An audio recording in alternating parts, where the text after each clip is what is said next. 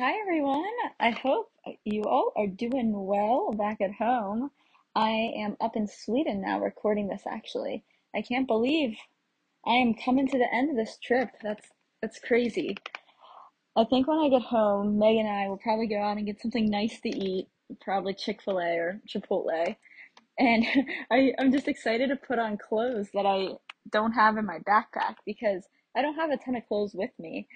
So I'm excited to put on a nice dress that doesn't smell. I'll probably wear makeup. I haven't worn makeup in a month, and we'll probably go out to eat. So yeah, it's gonna be funny. I still can't believe that everything I needed for a month is in my backpack. And honestly, I don't think there's anything major that I forgot.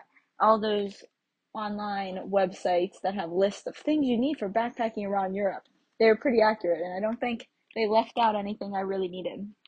But so, update on Germany. I think Germany, up until this point, was one of the most memorable um, countries. It wasn't the most beautiful in terms of the mountains or anything, but I think the things I experienced in Germany are definitely things I will remember forever. So, to start, I was in Munich.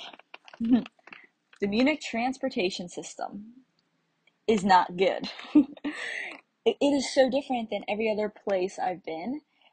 For example, when I was in Switzerland or Austria, it's very easy to figure out where you needed to go. There's a number on there's a big TV, big screen that says the number of the train, the location location it's going to, and the time it departs. Yeah, there was none of that in Munich. And so it gave me a run for my money. And I asked this one man who was in the information booth, so he's supposed to be helping people. I asked him for help. And I was trying to just make sure I was getting on the right train. But this man did not speak English, which is fine. But he started yelling at me in German. And when I asked him, I just pointed to the train. I was like, Is this the train? He just continued to scream at me in German. And honestly, having a man scream at you in German is kind of scary. and I was like, okay, okay, thank you.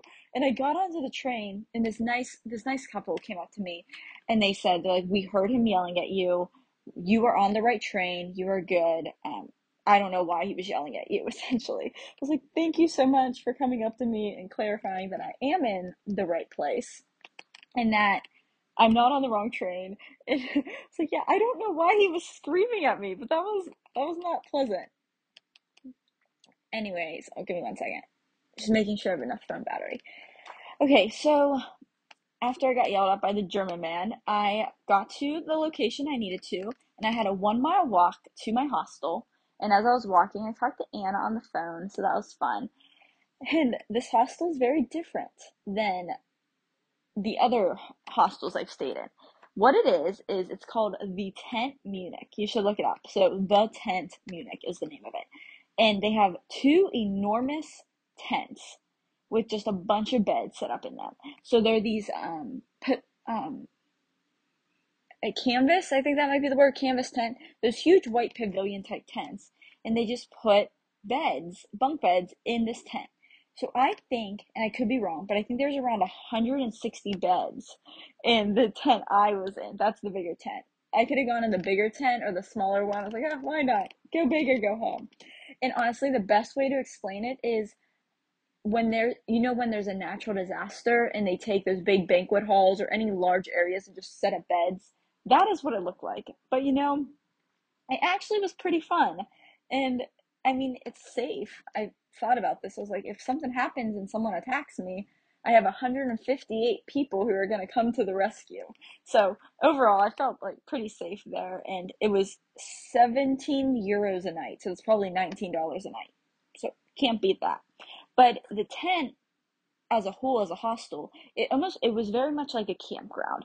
There was a game area, there was a basketball court, there was a volleyball, um, like a volleyball court set up. They had a cafeteria type thing. They had bathrooms, and in the cafeteria, you could get whatever you wanted, and they grilled some nights. So I got grilled corn, which was good, and I um, and oh, and then a big part of it is they have a fire every night. So you just sit around the fire, and you legitimately can meet people from every part of the world. I met people when I was at the tent. Oh my gosh, probably people from so many different countries, but Sweden, Holland, Germany, UK, Denmark. Mm, I don't know about Denmark, but um, India. India was a cool one. Canada. So people all over the world. It's almost just like you have the world at your finger sitting around that fireplace, and it was really cool. There's a 13 year old girl who actually lives right in the neighborhood, and she says her dad brings her on weekends to hang out at the fire. And she meets people from all parts of the world who are backpacking around Europe or just traveling. And I told her, I was like, that is quite the college essay right there. but, anyways, so this the, the tent hostel as a whole was a really cool experience. And I almost felt like the people in the Bible who um, I think like in the book of Exodus when they lived in tents, that that's what I that's what I felt like. So I talked to Megan that night and I had to catch up with her because she was going to Summer's Best two weeks for two weeks and would not have her phone. Oh, and I don't think I've ever gone two weeks without talking to Megan in my life. I text her, we talk, whether texting her on the phone, probably every day in some capacity, whether it's on the phone or it's just like one text. So I talked to Megan before she went to Summer's Best, and I'm just reading down the list of things I want to talk about here. One thing I noted is in the Munich area, specifically in the suburb where I was staying, the landscape reminded me so much of home, specifically Bethel Park. Just very, there's hilly, there's hills, I think, but just very green trees reminded me so much of home. I don't think I've been in a landscape yet that reminded me more of home than Munich. Um, so the next day, I kind of want to just take time to sit, pray, read my Bible, think about some things, but I needed to try to find a quiet place to go. And I found this nice little, oh, I don't even know if I want to call it a campground. I don't know what it was. It was kind of like a campground, but everyone had beautiful flowers on their landscape. So maybe it's like a campground for people who like to garden. I don't know what it was, but the flowers were beautiful. So I sat there for a while and just thought through some things, reflected, prayed, and it was it was really nice. Um, then I went to church because it was Sunday. I went into town to church. I found a church online called Munich International Community Church. I was between going to that church and another international church, but my phone would not load the address for the other place or something. And so I just ended up going to this church by default. And I'll get to church in a second. And that turned out to be definitely God's work, without a doubt. But on the way to church, I had extra time and I left myself extra time, especially with the Munich transportation system. But as I was going on the tram or bus, I don't remember what I was on, I saw this. It almost looked like a park, but it had a bunch of tables set up with um food stands. So I was like, hmm, um, maybe it's a fair or something. So I went and looked around, and I honestly couldn't tell you what it was. It looked like a fairgrounds, I don't know if that's even the word, but there's a bunch of tables set up everywhere. There's food stands, there was playgrounds. So I just walked around for a while, and I will tell you, the playgrounds in Germany would not be approved in the United States. I I thought someone like you could get that slide from the um playground was intense. Like it was it was high, it was steep. I was like, some kid's gonna get hurt on this, but yes, definitely would not get away with that in America. But anyways, I walked around and the food looked really good. And so I got a platter. I'm sorry, I got a tray, and I went up to get some food. Absolutely every word on that sign was in German, so I had no idea what I was getting. There was this one thing that looked like a matzo ball, and I love matzo ball, so I just pointed to it and said, "I'll take it."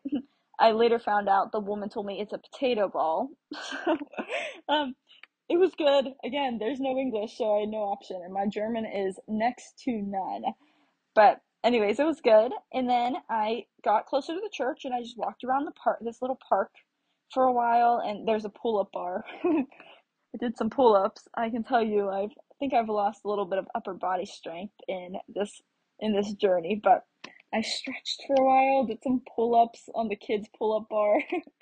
um, and then I made my way to MICC, the Munich International Community Church. And I, sorry, I'm trying to read my notes. So I walked in and started talking to this woman at the front who greeted me, and she was really nice. I think she said she was from Brazil. So I really enjoyed talking to her and how friendly and welcoming she was. And then I heard someone ask her about the speaker for today, the guest speaker who was at the church. And the guest speaker was from an organization called Nine Marks. And so it's like nine marks of a healthy Christian church is kind of what they're about. And that caught my attention very quickly because my friend Sienna, she's one of my good friends, worked for Nine Marks in Washington, D.C. a couple summers ago. And so I was like, hmm, I wonder if the speaker would know Sienna. So I texted Sienna, and she knew exactly who the speaker was. And it was just such a small world moment because she's like, Yes, I know him. I think his name is Jonathan. And so, like, oh my gosh, this is crazy that I'm in Munich and the speaker is who you used to work with in DC. And so the the worship was so good. I loved it so much. And the sermon was excellent. He's just a man who you when he speaks, he speaks with such authority and such wisdom. I had five pages of notes. And if any of you want to go back and listen to that sermon from him, just text me and I can I can find it and send it to you for sure. But um the church the church was packed actually with people who came to listen to him. And so afterwards, I went up to him. He was kind of intimidating, I won't lie. But I went up to him and I started talking to him and just told him about Sienna. He's like, Oh, we love Sienna. Yes, I know who that is. But turns out he wasn't the only one there. Multiple people from the Nine Marks organization were there in church. And there's another couple who was there, um, Rick and his wife. And turns out Sienna's sister, Simona, who I've also met before, is used to live with Rick and his wife for six months in Brazil, but also is Rick's assistant. So there's just all these crazy connections. And I was like, God, I am meant to be here without a doubt. This is such a small, it's a small world I am learning. But afterwards, I talked to a girl, a woman from Kenya, and she was so kind. And I loved talking to her. We were friends just instantly. And then I got to talk to a woman. After, well, wait, let me see here.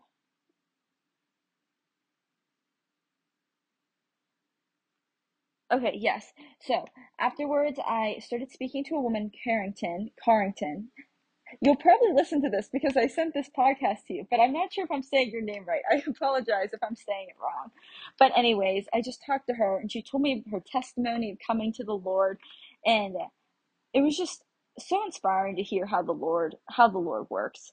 And also, I talked to her about the situation I ran into back in Italy when I was about to stay at that hotel that but it had like it was kind of the gave me a bad bad vibe that like energy reading voodoo stuff. And she told me that I made the right decision because stuff like that in Europe you don't you don't want to mess around with it because it's very very dark. And so that was reassuring reassuring to hear that.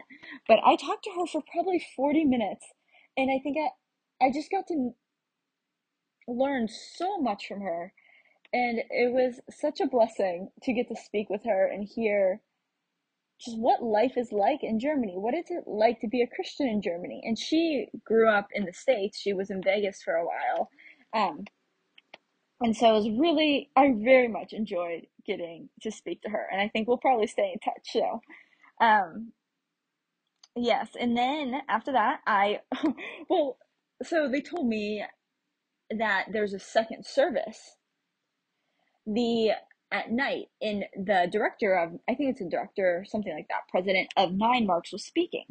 I was like, you know what? I've enjoyed this first service so much. I would love to come to the second service. And they just told me it's in German, but there'll be a translator. So I went and I got some pizza and and then I came back and on my way back I called Megan because that was the last time I would get to talk to her before she went to Summer's Best and I now understand what my mother was saying all those years when me and her would go, how it's so hard not being able to talk to us because I feel my mom's pain now. and I was just like, okay, Megan, I love you. I'll talk to you later. Bye. And I actually called her back a second time. I was like, wait, I just wanted to make sure. Did I say I love you before I hanged up? And she said, she's like, yes, I promise you said I love you, but I love you too. And so I called her a second time just to make sure I said, I want to make sure I said I love you.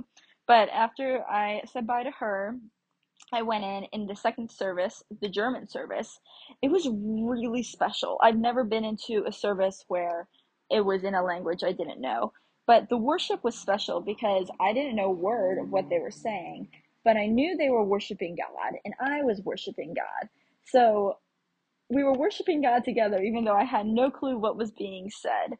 And it was a really cool picture of the body of Christ for sure. And so when the um for the sermon, the um director of Nine Marks or the president, whoever he was, he would speak a sentence and then the pastor would translate it from English to German. And it was funny at the beginning. He said, I'm going to think about the hardest thing I can come up with for you to translate. And he said something like, I am the best translator there is. And then when the pastor went to translate that into German, he kind of laughed a little bit because he was boasting about himself in a way. But that was that was just funny. Um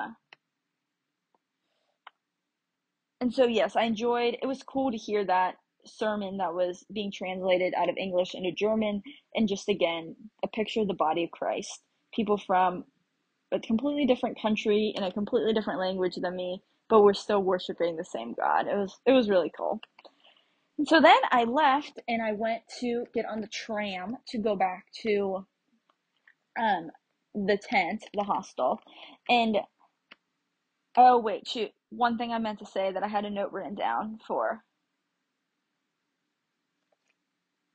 Um, oh, I said it was really interesting. All the different people I talked to at the church, whether the speakers from Nine Marks or the people I spoke to from the church afterwards, the number of people who weren't raised in Christian families but came to know the Lord just through crazy experiences later on in their life. And I thought that was encouraging that it's not just people who are, oh, my great grandma was a Christian, that my grandma was, that my mom was, but it's people who've had encounters with the Lord who are now following Jesus with their whole life and they they weren't raised with it, but they came to know the Lord later in their life. And I thought that was really cool. But anyways, going back to the train station. When I was there waiting for the tram, there's just this man who you could tell, there's no doubt, he was he was on drugs. And he was just walking around and there was a lot of people around so i felt safe. I wasn't like too scared at all but he like went up to this woman and was kind of like messing with her and this man who was nearby kind of stepped in and was like hey hey like back away.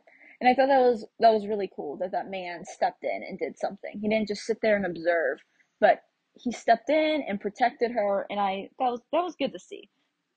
Um anyways so i got on the train tram to go back and there's a girl with a backpack on the tram and it's like i bet she's going to the tent hostel where i'm staying. So i when she got off at the same station as me i asked her if that's where she's going and she said yeah. And i told her she can walk with me and so i started talking to her. She was from sweden and as we were walking back there was this group of like two th- two guys i think on the other side of the road and they were walking to the hostel too. It's kind of like oh we're from the same hostel. That just automatically makes us friends and so they yelled across the street, like, "Where are you from?" And I didn't, I didn't hear them the first time. I said, "Like what? We can't hear you." And he said, "Where are you from?" And the guy who was walking with him said, "She's from the United States." And they could just tell from my accent, he knew he's like, she is from the United States. I was like, you are right. I am from the United States. He was from, I think, Florida. So he could pick up on my quote accent. But yes, people know I don't know, it's fun that people can hear me speak and they're like, oh, you're from the United States. I can tell by your accent.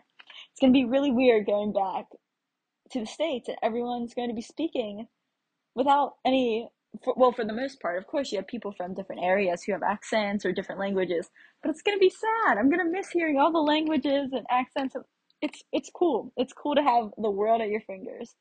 But, um, that night, I talked to my mom for a while on the phone, and also I was in Germany and I don't really like beer, but I was like, you know what? I'm in Germany. I have to have, I have to tr- at least get one beer. So I got a beer from the hostel and it was fine. It wasn't like super great. I will say it's better than beer I've had in America. So yeah, I can check that one off my bu- my. It's not on my bucket list, but I can check that one off the list of things to do in life. Um, and then, oh, that night it was cold. I there's no heating in the tent. It's a tent, and I actually was cold.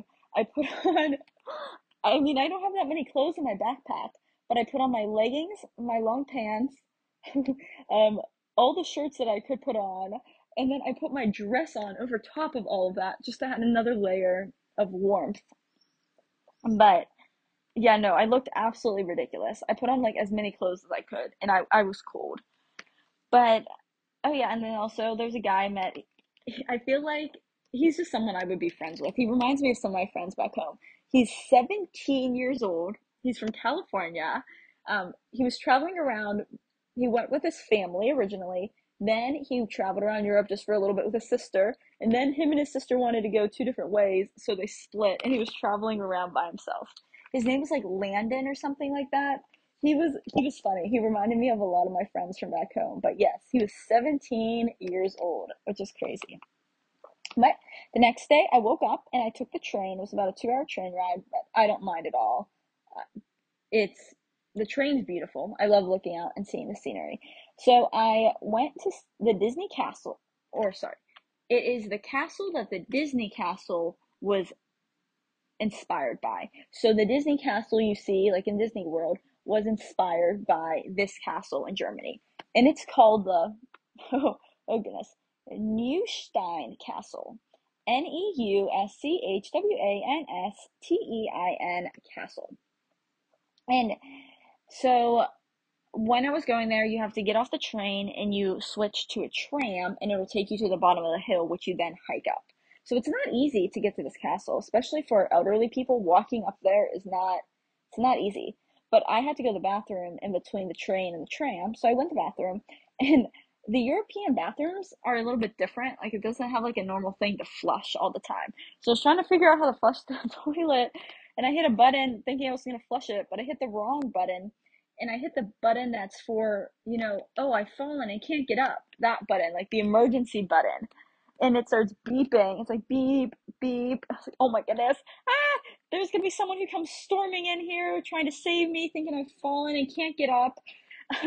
so then I like get out of the bathroom real quick. I open the door, and there's just these women staring at me, and there's this alarm going off, like beep, beep, beep. I was like, open the door, and I told them, I'm fine. I don't need help. I just hit the wrong button. So no one came to rescue me. I got out of there in time. But yeah, that's a funny one. Add that to the list of things I've done. That's comical. But yeah, Germany, I it's beautiful. I have written down here on the train ride, there's just a bunch of cows, farm fields, and forest. It's very pretty. And that's kind of the area that the castle's in. So I got to the top, and I knew ahead of time that in order to get into the castle, I was to need a ticket. Well, I looked the night before, and tickets are sold out for the next like four to six weeks. So no chance of me getting into the castle. But I walked around. It was pretty to look at and I stood at the I went to the entrance to the castle and it was so sad. You have all these like older people, kids who are so excited to go in the castle and they don't know that you needed to make a reservation. So my heart went out to the guy who had to break that news to all these excited people. So I said to him, I said, Is there any chance I can wait and see if someone doesn't show up? And he said, Yeah, go ahead. You're probably gonna be waiting a while though. It's it's super busy today. And I said, Okay. So I just kind of stood there by the entrance. I don't know. I thought maybe at some point he'd feel bad for me and let me in. But as I was standing there, a man said to the guy, he's like, I can't go in because of my knee. My knee's bad. Does anyone want my ticket? And he pointed to me. And the guy said, Do you want my ticket? And I said, Yes, I will pay you for it. So I ended up getting to go inside the Disney castle. And Katie Hale, I was thinking about you a lot because I know you love Disney. But um it was really cool that I got to go in there, and it was such a blessing and such a God thing that I got to do that. And the inside of the castle was very, it was beautiful. It reminded you of a museum, church, very, very detailed paintings, detailed floors. Um, and so it was really fun to walk around there. There's a one sign that it was of God, and it said uh, like the Alpha Omega sign. It was a good reminder to me that God is the Alpha and the Omega, the beginning and the end. Um, so I walked through there, and the guy, um, it, the guy, I don't know, the prince or whoever had this castle built for himself. He had a prayer room in his bedroom, which I thought was cool. And the balcony view at the end was stunning. That's the only place you were allowed to take pictures. No pictures were allowed anywhere else. Um, but the balcony was beautiful. You could see the lakes, the mountains, the trees. It was great. And you could actually see another castle. But turns out this man only got to live in the castle half a year and then he died. So, and then it was turned into a museum. So it was kind of a reminder to me of don't put too much stock into earthly things because you can't take them with you. um, but yep, so I hiked back down and I left the um, the castle and I headed back to Munich. Yet again, the Munich trains in that area are tough. Very, very challenging to navigate.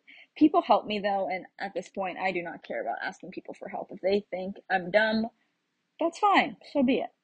But also, did not help the cause that my phone was not working, and my phone maps stopped working at some point. So, yeah, didn't help either. But you know, challenges are a good thing, they make you grow. and one thing I've adopted is Coach DiDonato's motto, specifically on this trip everything happens for my good. I talked about that earlier. It's based in Romans 8:28, but everything happens for my good. For example, I went to get on a train to Munich to get me back. As I pressed the door to open it, the train conductor pulled out. I was like, "Do you not see me? I'm about to get on this train and you just pull out." But everything happens for my good. I got to answer text message that I've been needing to answer and needed to put thought into it. So everything happens for my good. It's a good motto in life. I need to continue to remember that. But so I get back to the hostel and I needed to get dinner, and they have dinner, and it's a nice dinner. Um, and I was just gonna buy it at the camp store. Well, they only take cash, which is fine. I had cash on me, but I used that cash to buy the Disney ticket that I was not intending to buy. So I needed to go to an ATM to get cash. Huh. Well, the ATM, after walking around trying to find it in the middle of this huge hospital, was not in order. So I was like, what am I going to do? And at that moment, I almost just started to cry. But then I stopped myself. I was like, don't cry. Like, this is comical. Like, you're fine. You'll laugh about this one day.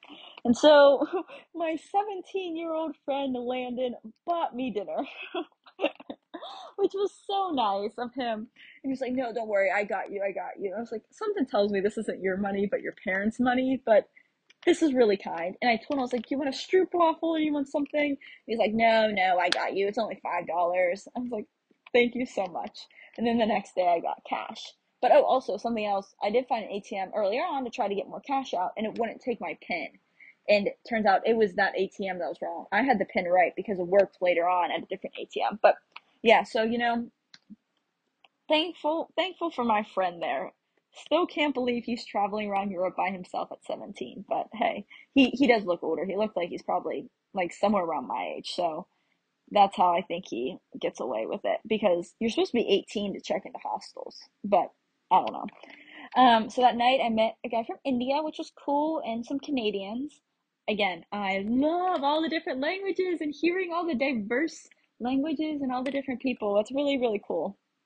And then that night I stayed up late and I went to FCA on Zoom. I had to go wear my headlamp because it was lights out at 1 a.m. and that's when the meeting started. But it's always fun to see my friends. I like all, I love all of them. Um, so then the next day, I decided that I wanted to go to Dachau, the um, concentration camp that is north of Munich. You spell Dachau D A C H U A, something like that. Um, and I thought about it before I did this recording. I'm not going to go into too much detail about that because I think some of the details can be very disturbing to some people. So I will just keep it keep it general. But um, I did think about it, and I did make the decision to go because I've I've read some books about the Holocaust and obviously learned about it growing up, and I think it was something I wanted to see firsthand to to experience it and have a better understanding of the horrors that happened during that time period. But um it was crazy that it was just in a regular town. There's buildings around, there's neighborhoods. Um it was wild, wild. And the buildings, I think what disturbed me the most, the two things were the buildings did not look that old a reminder that the Holocaust was not very long ago. The buildings did not look very old. Buildings on a college campus in America look significantly older older than those buildings looked. And also the setup was similar to a normal summer camp, which even to say that, like uh, it's chilling to the bone.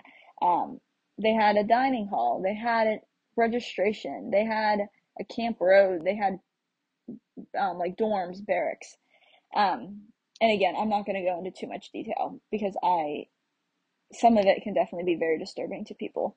Um, but while I was there, I memorized Ephesians 6:12. Um, for our struggle is not against flesh and blood, but against the rulers, against the authorities, against the powers of this dark world, and against the spiritual forces of evil in the heavenly realms. won't lie, I got a little bit nervous there halfway through. I was seeing if I could still do it. Um, but yeah, I thought that would be appropriate verse to memorize. But anyways, after leaving, um, leaving Dachau, I went up to a.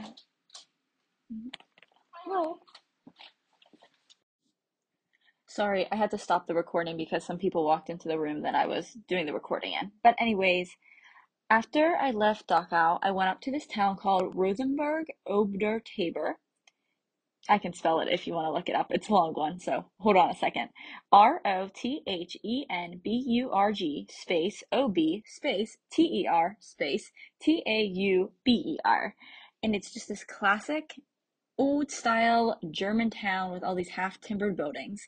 It was it was really cute and it was um, nice just to walk through and see all the old style buildings. They were really pretty.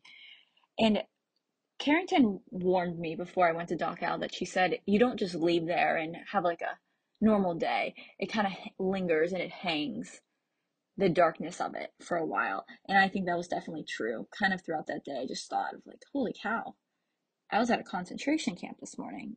That's that's insane. So definitely the darkness and the heaviness of that did did hang throughout the day. That night I got a hotel, so I was the only one in my room, which was a little bit different than the tent when you had 160 people in one one tent. So it was nice to have my own space though. And then the following morning I went to Aldi.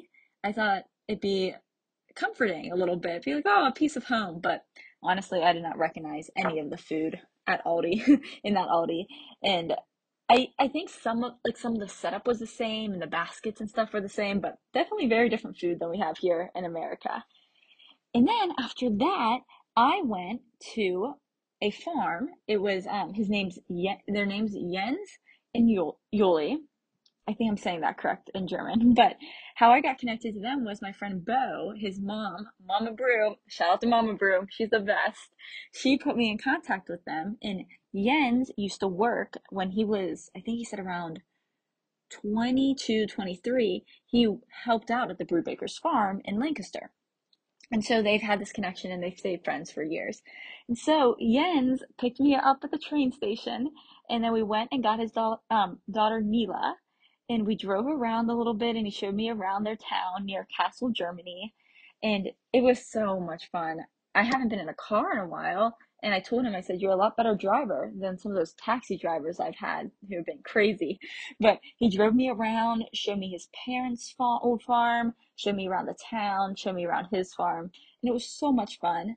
And then he had to get some work done um, on the farm. So Nila made us pasta for lunch with um, she put fresh cream in it from the cows, and it was so good.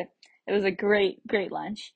And then, um, as we were in the kitchen talking, Jens was making sandwiches for the people who work on his farm to give them lunch, and it was raw pork. And I asked him, I said, "Do you eat that?" I thought you were like not not even supposed to go near raw meat. Like if you touch raw meat with a knife or something, you're just like wash it off. And he said, "Yeah, it's like fresh from, it's it's fresh meat."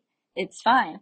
And I was like, that's so interesting because that's a big no no to me. But, anyways, after that, Nila and I hung out for a while, and she's only 17, so she's not old enough to drive because I think you have to be 18 to drive in Germany. So Jens asked me, he said, Do you know how to drive? And I said, Yeah, I can drive. They had a Subaru, they drive on the right side of the road. And um, actually, before I went, I don't I don't know if I thought I would end up driving, but just in case, I got my international driver's permit. You just go to AAA. It was like $27. So I had my driver's license, I had my international driving permit, I had my passport, so I was good to go. And they trusted me to drive their Subaru. And um, we got in the car, and Neela was a great co-pilot. I definitely needed a co-pilot because I don't know what all the signs in German mean. So she was telling me how fast I could go. All of it is in kilometers per, per kilometers per hour, not miles per hour. So that was an adjustment. in the signs, I didn't know what they meant. So she was a great co-pilot, told me where to go. And we drove, we picked up her friend on the way, and then we went to this big lake dam, probably 30 minutes away. It was through the countryside. We were talking, playing music, and it was it was great. It was so much fun. And we got to the dam, and then we walked across, and we went to this little um, like ice cream cafe thing, and Neela ordered for me because I couldn't order for myself because there's not a lot of um, English spoken there. And um, her dad got it for um, paid for us, which I thought was just so kind and not needed, but it was really nice of him. And then we came back and we dropped off her friend. And then we went to a lake where all of her friends were hanging out. There's probably like 10, 15 of us. And it was just cool to sit there with all, all her friends and listen to them talk in German. And I was that American friend of Neela's, which it was funny. But then after that, we left the dam and oh, you know what? Before we went, sorry, oh, sorry, backtracking. Before we went to the lake, we went and we got crepes at this cafe. That was another real cute half timbered town. And um, told me it's her favorite cafe. So I we went there. I got us a crepe, and then we went hung out at the lake with her friend, and we drove back. And I brought back her friend with us. So it was a great day. I got to be a high school German, a German high school student for a day. It was it was great. It was a one day foreign exchange experience. Um, and then that night, Jens and Yuli took me to Kassel into the town and we went to a burger place and then we went to see the Hercules castle. Um, it was on top, Hercules statue that was on top of a hill and it was such a fun, fun night. Um, I was at dinner and I ordered water, and the lady said, "Do you want gas in it?" I was like, "Do I want gas in my water?" And then I figured they were talking about, "Do you want like the bubbles to make it like um, seltzer water?" I was like, "I have not been asked if I want gas in my water before in America," so that that was the funny one. But um, then we they drove us they drove me all around Kassel, and it was it was so much fun. It was such a special experience. Definitely, they a different experience than you get just being a tourist trying to get around by yourself on trains. And then we went back and they have an ice cream business from all their cows. So Jens gave me ice cream. I actually had ice cream with lunch as well. But um, he gave me ice cream and it was really good. And he showed me the milking robot that they have. Um, so he doesn't have to like wake up early and milk the cows, but he can just use the milking robot. Um, and then the next, oh, and then I went to bed and um Jens's daughter Julie, I think I say I think you say Julie. She gave me her room, so that was so kind of her, and she made me a little sign that said um, welcome and she made she put like nice sheets on the bed gave me water and it was it had quite the view from the room. So i really really appreciated it and that kindness. I left her thank you note in the morning. Um, and then for breakfast they had this whole spread of things of cheese meat bread, Nutella, fruit, like everything. And they did have a little bit of the raw pork, and I tried a little bit because I said, because he said you can't say you don't like something until you try it, and he said it's safe because it's new. So I did try a little bit of the raw meat. Even to say that sounds not right, but anyways, I left. I said goodbye to everyone, and I was sad to leave because I found a little piece of home. Um, at their farm and they were so hospitable and I loved sharing stories about the Brubakers. Um, and it was it was great. It was definitely one of the highlights of my trip being with them. It was really a really special an experience I won't forget. But after that, I went to the train station and I will say the trains in Germany were not it, it was not the smoothest day of transportation by any means. And I will take full ownership. It was not all the train's fault. I made three mistakes on the train systems that were my fault. It was just like, what are you doing? Like, why? How do I keep making? Like, I kept making dumb mistakes, getting on the wrong train, got on a train that was going the wrong direction, And I mean, it is confusing, but I've navigated more challenging train systems before. So I was like so frustrated with myself. And also, the app wouldn't work that um it's supposed to like generate your ticket. So that caused me problems. Also, my phone maps, the app that has my like maps and directions on my phone wasn't working. So it was just a whole like concoction of different things. And my mistakes, the train system being messed up, the app not working to get my ticket, my phone maps not working. Um, and also in the midst of all this, my knee was hurting. And I was like, oh my gosh. And I wasn't upset because my knee hurt. Like the pain wasn't that bad. It was just more fear of did I actually do something to my knee? I start work on August 1st. Like, this could be really bad. Um, and so it was ironic that I was reading Acts 27 that day, which is talking about Paul and his ship to Rome and how the journey wasn't always smooth by any means. And there was bumps in the road for Paul too, just like there were bumps in the road, bumps in the road for me. But um, there was a moment I was at Gettorf, G E T T O R F. Probably wasn't even supposed to be there, but probably ended up there by mistake or because of a train or something. But I um had to sit there in the train station and wait. And I just had that moment where I just broke and I just cracked. and I just started sobbing, like crying in this train station. Um and I was just upset because of the mistakes I made with the trains. I was upset with myself, and my knee was like con- very much concerning me. So I just started crying and sobbing at the train station. Yep, classic, classic moment of traveling by yourself. But um, anyways, I did not make it to Copenhagen that night because of all the issues, and so I stayed in a town called Kiel, K I E L, Germany. Um, I think it's a port town, nothing, nothing special. But I um stayed there, and then that night I went and I got um falafel. Yeah, falafel. And I went in, and the person did not speak very good English. Um, he didn't. He did not speak English. And but the girl who's sitting there eating, she was like, "Do you need help?" I said, "Yes, please." So she helped me, and she told me what he was saying and translated for me. But it was it was really cool because the person he who did not speak English, he smiled at me, and it was just you could tell not by his words, not even by nothing he said because I didn't know what he was saying, but just by his smile on his face, he was you could tell that he was welcoming and he was kind, and it was just a reminder to me of how a smile can just brighten someone's day and make someone's rough day a little bit better. I very much appreciated the guys in that shop, and they're just friendly, kind, smiling faces after a rough day. So I got my falafel. It was really good. I talked to the woman there. Um, and she said, she's like, yeah, when my dad dropped me off, he came here with me and I just had to come back because it was so good. And when she said that, I was like, oh, I miss my parents and I miss my family. I wish I could bring them here, but it was okay. All right, so I'm coming to the end of my trip here. On the next episode, I will update you on Denmark and Sweden. And yeah, that's a wrap on, on the trip. That's crazy. But um, I'll update you on those two countries next time. All right, bye everyone. See ya.